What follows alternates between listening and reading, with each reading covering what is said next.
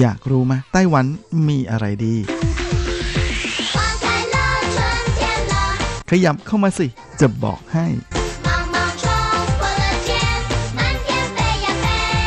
กับอะไรๆในไต้หวันเวอร์ชันเดี่ยวไมโครโฟนสวัสดีครับคุณฟังทุกท่านลาสำหรับสัปดาห์นี้อะไรๆในไต้หวันก็กลับมาพบกับคุณฟังแล้ว เช่นเคย แลาสำหรับสัปดาห์นี้เราก็มาทักทายกันในช่วงวันหยุดยาวนะของไต้หวันเนื่องในช่วงของวันชาติสาธารณจีนนะที่หยุดกันตั้งแต่วันที่ 10 ตุลานะไปจนกระทั่งถึงวันที่ 13 ตุลาคมก็เลยเป็นอะไรที่โกลาหลกันพอสมควรทีเดียวนะในส่วนของการจราจร โดยเฉพาะตามแหล่งท่องเที่ยวต่างๆนะเพราะว่าคนแห่แหนกันไปเยอะมากเลยนะอันนี้ก็น่าจะช่วยคลาย ความกดดันนะในเรื่องของนักท่องเที่ยวต่างชาติที่หายไปเยอะโดยเฉพาะในส่วนของนักท่องเที่ยวจีนนะคงจะช่วยบรรเทาปัญหานี้ลงได้บ้างนะฮะเพราะเห็นข่าวออออกมาเยอะแยะเลยนะว่าแหมในส่วนของสถานท่องเที่ยวที่ไกลๆนะอย่างเช่น ที่ผิงตงนะฮะเกาะเซียวหลิวฉิวใช่ไหมฮะคนก็ไปเข้าคิวขึ้นเรือกันแบบแน่นขนาดเลยนะหรือว่าที่เคินติงนะสถานทางอากาศชื่อดังในเขตจังหวัดผิงตงนะฮะก็ที่พักเกือบเต็มหมดแล้วนะหรือในตัวจังหวัดผิงตงเองก็เต็มเหมือนกัน เพราะว่าปีนี้การยิงพลุของอวันชาติสาธารณจีนนั้นจะไปยิงกันที่ผิงตงนะก็เลยทำให้คนแห่เข้าไปพักไปเที่ยวที่นั่นกันเยอะมากเลย มาแบบนี้ก็ถือได้ว่าเป็นปีแห่งพิงตงเลยนะสำหรับการท่องเที่ยวในไต้หวันในปีนี้นะเพราะว่าเมื่อช่วงต้นปีที่ผ่านมาในช่วงเทศกาลหยวนเซียวเจียนะหรือเทศกาลโคมไฟนั้น ปีนี้นะเทศกาลโคมไฟไต้หวัน ซึ่งเป็นงานเทศกาลโคมไฟใหญ่ประจำปีของรัฐบาล ก็ไปจัดที่ผิงตงเหมือนกันนะก็มาทำรายได้เข้าผิงตงมากมายเยอะแยะเลยนะแล้วก็คนแห่แหนกันไปหลายล้านคนเลยทีเดียวนะไปดูในช่วงตลอดเทศกาลนะปีนี้พลุวันชาติก็ไปยิงกันที่ผิงตงอีกนะก็เป็นปีแห่งผิงตงเลย แล้วก็นี้ก็ยังมีบางส่วนที่อยู่กันทางภาคเหนือนะฮะอยู่แถวไทเปเป็นหลักเนี่ยก็ออกไปเที่ยวใกล้ ๆ ซึ่งก็ทำให้รถติดกันหนักมาก ตั้งแต่ช่วงเช้าของวันที่ 10 ที่เป็นวันแรกของการหยุดยาวนะฮะก็เห็นว่าโดยเฉพาะเส้นที่ติดหนักที่สุดนะฮะปกติก็ติดอยู่แล้ว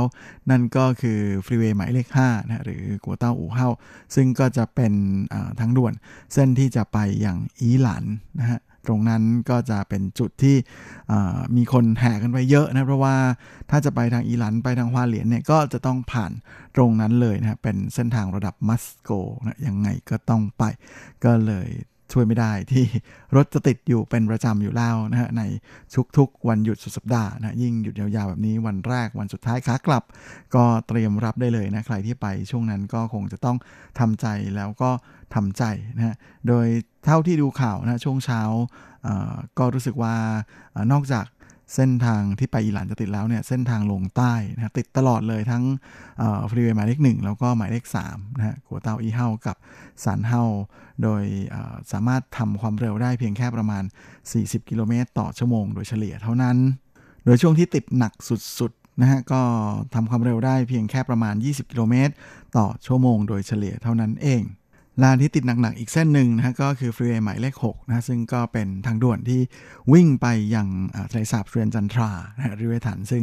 ถือเป็นสถานที่ท่องเที่ยวยอดฮิตอยู่แล้วนะปกตินักท่องเที่ยวต่างชาติจะไปตรงนั้นกันเยอะนะยิ่งคนไต้หวันหยุดเองด้วยก็จะ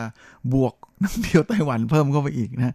ก็เลยทำให้เกิดอาการล้นเหมือนกันนะตรงนั้นเนี่ยรถก็สามารถทำความเร็วได้ไม่ถึง 50 กิโลเมตร ต่อชั่วโมงโดยเฉลี่ยเลยทีเดียว มีอีกเส้นทางหนึ่งที่รถติดกันหนักๆนะก็คืออเส้นทางที่วิ่งจากเรียนจันทรานะจะไปขึ้น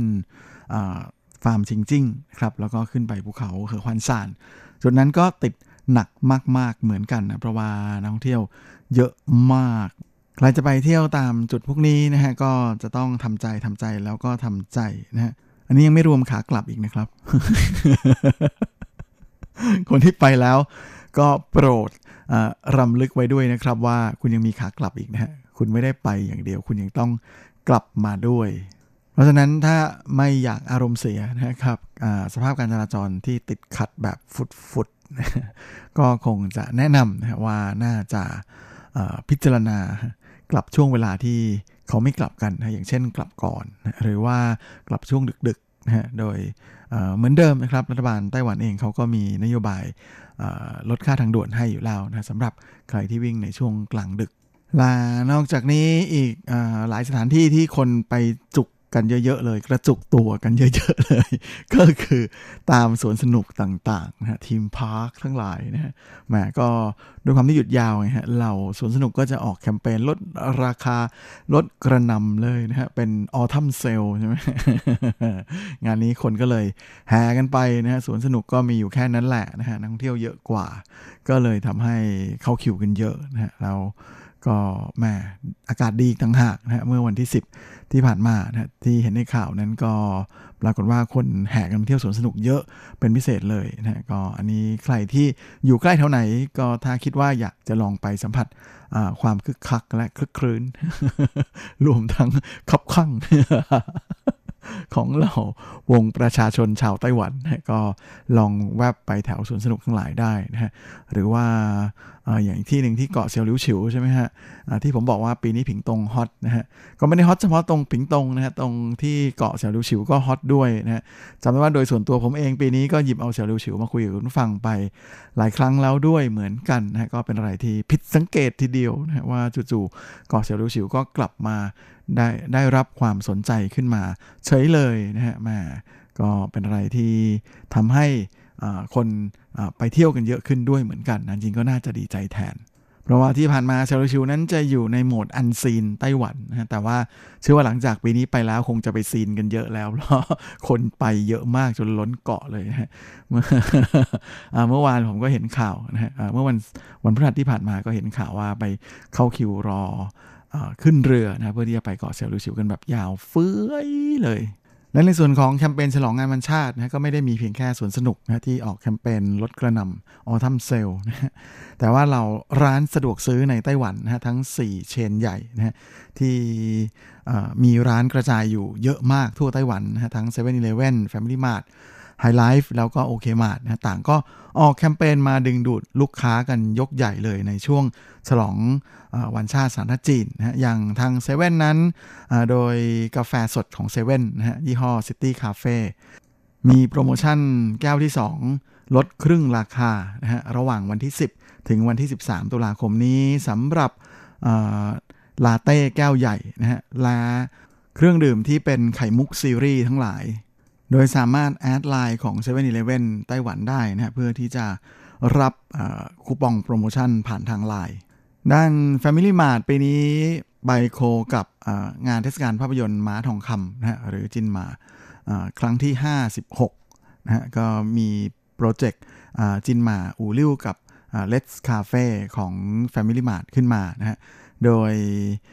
นับตั้งแต่วันนี้ไปจนถึงวันที่ 22 ตุลาอ่า ก็เหมือนกันนะครับ กาแฟแก้วที่ 2 ครึ่งราคา โดยจะต้องเป็นกาแฟแบบเดียวกัน หรือถ้าหากเลือกแบบที่ไม่เหมือนกันนั้นก็จะลด 30%สำหรับแก้วที่ 2 ด้าน High Life ซึ่งถือเป็นเชนร้านสะดวกซื้อแบรนด์ท้องถิ่นนะที่เป็นแบรนด์ของไต้หวันเอง ก็ออกแคมเปญพิเศษนะวันที่ 10 ถึง 13 ตุลาคมนี้ มีสินค้าบางรายการนะฮะที่ซื้อ 1 แถม1นะฮะก็คืออเครื่องดื่มชาฟักนะฮะเหวียนเว่ยเปิ้นผู่ตรงกวาฉาขนาด 600ซีซีนอกจากนี้ก็ยังมีของใช้นะฮะนั่นก็คือ High Life Original ที่เป็นสินค้าทิชชู่เปียกนะฮะขนาด 80 แผ่นนะฮะหรือว่ากระดาษทิชชู่แบบพกพานะฮะขนาด 80 แผ่น แบบ 10 แผ่น แล้วก็แบบ 30 แผ่นนะซื้อ 1 แถม 1 ทั้งหมด โดยแบรนด์ High Life Original นี้ก็จะลดราคาไปจนถึงวันที่ 5 พฤศจิกายนเลยนะฮะแหมลดยาว แล้วก็นอกจากนี้ก็ยังมีกาแฟของ High Life นอกจากนี้ก็ยังมีการลดราคากาแฟนะฮะแล้วก็เครื่องดื่มด้วยในร้านด้วยนะฮะอาอเมริกาโน่เหลือแก้วละ 39 รวมไปถึงเครื่องดื่มสไตล์เซเลบี้นะฮะก็จะลด ราคาเหลือแก้วละ 29 เหมือนกัน ด้าน OK Mart ก็ไม่ยอมแพ้ชาวบ้านนะฮะ ออกแคมเปญพิเศษช่วงวันที่ 10 ถึง 13อ่าตุลาคมนะฮะสำหรับ OK Cafeแก้วที่ 2 ลด 30%แล้วก็อาหารที่ขายพวกของร้อนทั้งหลายนั้น ชิ้นที่ 2 ลด 20%ซาลาเปาชิ้นที่ 2 ก็ลดอ่า40%นะฮะ ฮอทดอกชิ้นที่ 2 ลด 20% งานนี้เรียกได้ว่าบรรดาร้านสะดวกซื้อทั่วไต้หวันนะก็ร่วมฉลองวันชาติกันแบบเต็มที่เลยนะฮะให้เหล่าผู้บริโภคที่อยู่ใกล้แบรนด์ไหนก็ไปใช้บริการของแบรนด์นั้นได้นะฮะมีโปรโมชั่นมาดึงดูดคุณตลอด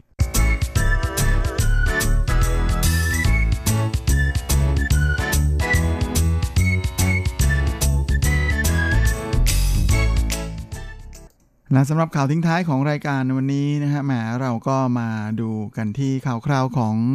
การจัดแคมเปญโปเกมอน Go Safari Zone นระหว่างบริษัทนีอันติกนะเจ้าของเกมโปเกมอนซึ่งร่วมกับสำนักการท่องเที่ยวของนครนิวไทเปนะที่จัดใหญ่ด้วยกันนะฮะก็เป็นอันว่ามาปิดฉากไปเรียบร้อยแล้วนะฮะเมื่อวันที่ 6 ตุลาคมที่ผ่านมา งานนี้แม่ก็ถือว่าเป็นอะไรที่สามารถทำรายได้เข้าสู่ทางนครนิวไทเปไม่น้อยเลยทีเดียวนะฮะซึ่งจากตัวเลขที่มีการประกาศออกมานั้น เขาก็บอกว่ากิจกรรมที่จัดขึ้น 4 วันนะฮะ3-6 ตุลาที่ผ่านมาสามารถดึงดูดนะฮะเหล่าเกมเมอร์นะฮะมาจับโปเกมอนในนครนิวไทเปได้มากถึง 327,000 กว่า account โดยในจำนวนนี้ไม่นับคนที่มาซ้ำด้วยนะครับว่าหนึ่ง account นั้นอาจจะมาซ้ำหลายครั้งด้วยนะฮะแล้วก็มีการเดินนะฮะรวมกันนะระยะทางของเหล่าเกมเมอร์ทั้งหลายที่เล่นโปเกมอนเดินไล่จับโปเกมอนตามแบบนั้นเนี่ยเดินเเป็นระยะทางรวมกันมากถึงประมาณ 4 ล้านกว่ากิโลเมตรนะฮะโอ้โห ก็เป็นอะไรที่เรียกได้ว่าสุดยอดเพราะว่ามันเป็นระยะทางที่สามารถ นะเดินรอบอโลกนะฮะได้เป็นร้อยเกือบร้อยรอบเลยทีเดียวนะฮะก็เป็นอะไรที่น่ากลัวจริงๆนะและนอกจากนี้ก็มีโปเกมอนโดนจับไปประมาณ 50 กว่าล้านตัวนะฮะซึ่งในส่วนของอตัวโปเกมอนที่ดังๆที่เฮล a คลสใช่ไหมฮะ ที่เป็นโปเกมอนประจำภาคพื้นลาตินอเมริกาที่เข้ามาปล่อยนั้น ก็มีการคนมาจับกันเยอะนะฮะ แล้วก็ ไอ้เจ้าอันโนนะฮะที่เป็นตัวหนังสือตัว R และกิจกรรมโปเกมอนนี้นะฮะก็ทำให้ปริมาณผู้โดยสารที่ใช้บริการรถไฟฟ้านะฮะของอรถไฟฟ้าไทเปมาทีเนี่ยเพิ่มขึ้นจากวันปกตินะฮะใน 4 วันนั้นเพิ่มขึ้นจากวันปกติถึง 6 เท่าโดยเฉลี่ยนะฮะหรือในส่วนของอรถไฟฟ้าสายสนามบินนะฮะเพราะว่าตรงสถานีซานฉงนะฮะก็จะเป็นจุดที่คนลงมาจับโปเกมอนกันเยอะเนี่ย ก็มีผู้ใช้บริการเยอะขึ้นนะฮะมากกว่าปกติถึง 7 เท่าเลย และในส่วนของเกมเมอร์ที่มา